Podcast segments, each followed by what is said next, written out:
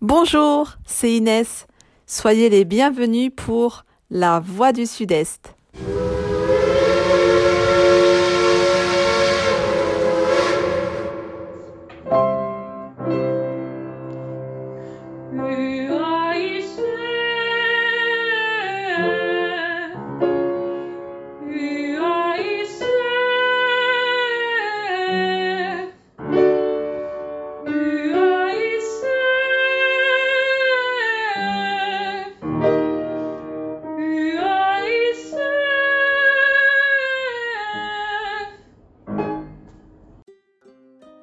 Dans notre dernier numéro, nous avons retracé l'histoire de la peinture au fil des siècles, du Moyen Âge à la Renaissance.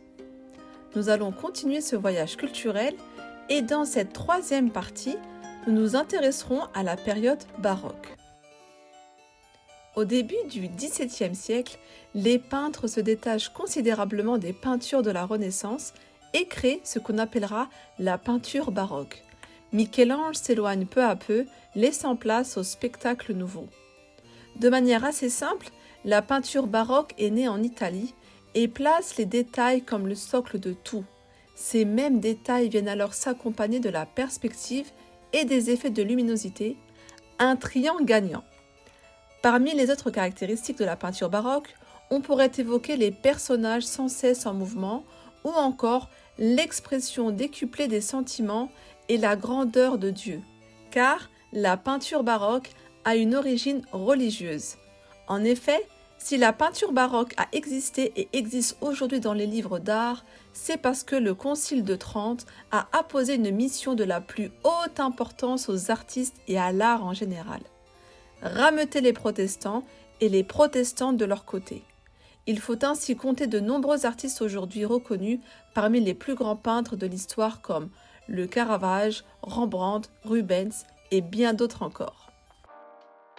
Contrairement aux tableaux de la Renaissance, les peintures baroques représentent les faits au moment les plus tragiques. Les artistes ne se censurent pas et utilisent les jeux d'ombre et de lumière et les couleurs afin de renforcer les émotions impliquées dans la toile les historiens de l'art notent particulièrement l'invention de la technique du clair-obscur, mettant en avant certains détails des personnages grâce à l'éclairage d'une bougie ou autre. Les contrastes sont très forts et les tableaux plutôt sombres. Ces éléments sont tout à fait significatifs et représentatifs de la peinture baroque. Un peu plus tard, le style rococo envahit l'Europe. Cette fois, le style doit être léger et parfois même érotique. Véritable style décoratif utilisé aussi bien en peinture que pour la confection de meubles, le style rococo séduit la cour royale et les nobles. Watteau, Chardin ou encore Fragonard en sont les principaux représentants en France. On reconnaît la peinture rococo à ses couleurs pastel, à ses formes plutôt incurvées et à ce qu'elle représente au sein de ses tableaux. En effet, cette dernière met en scène de longues promenades, des parties de campagne ou encore des scènes pastorales. Parmi les modèles en la matière, Jean-Antoine Watteau, né en 1684 et mort en 1721. Comme dit précédemment, il est un des créateurs représentants du mouvement rocaille et plus précisément rococo. Inspiré par la commedia dell'arte, il aime représenter le théâtre dans ses tableaux que ce soit à travers les rideaux lourds ou les thèmes. Malgré une carrière brève d'une quinzaine d'années, il a connu le succès de son vivant et a laissé une œuvre considérable, des milliers de dessins et plus de 200 tableaux que les princes d'Europe et les collectionneurs privés s'arrachaient.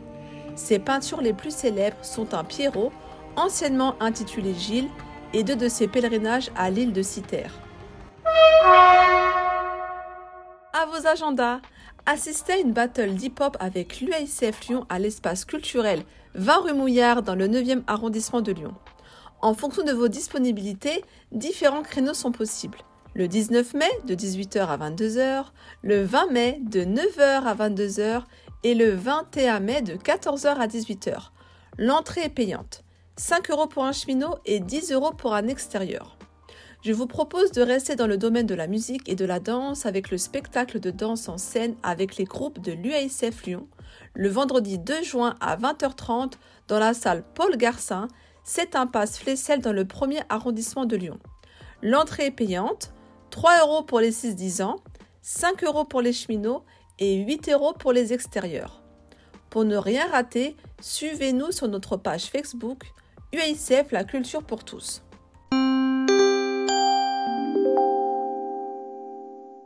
Les informations ont été collectées sur le site de Wikipédia et superprof.com.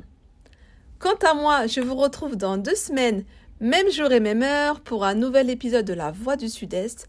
Nous allons continuer et terminer notre voyage de l'évolution de la peinture à la période contemporaine.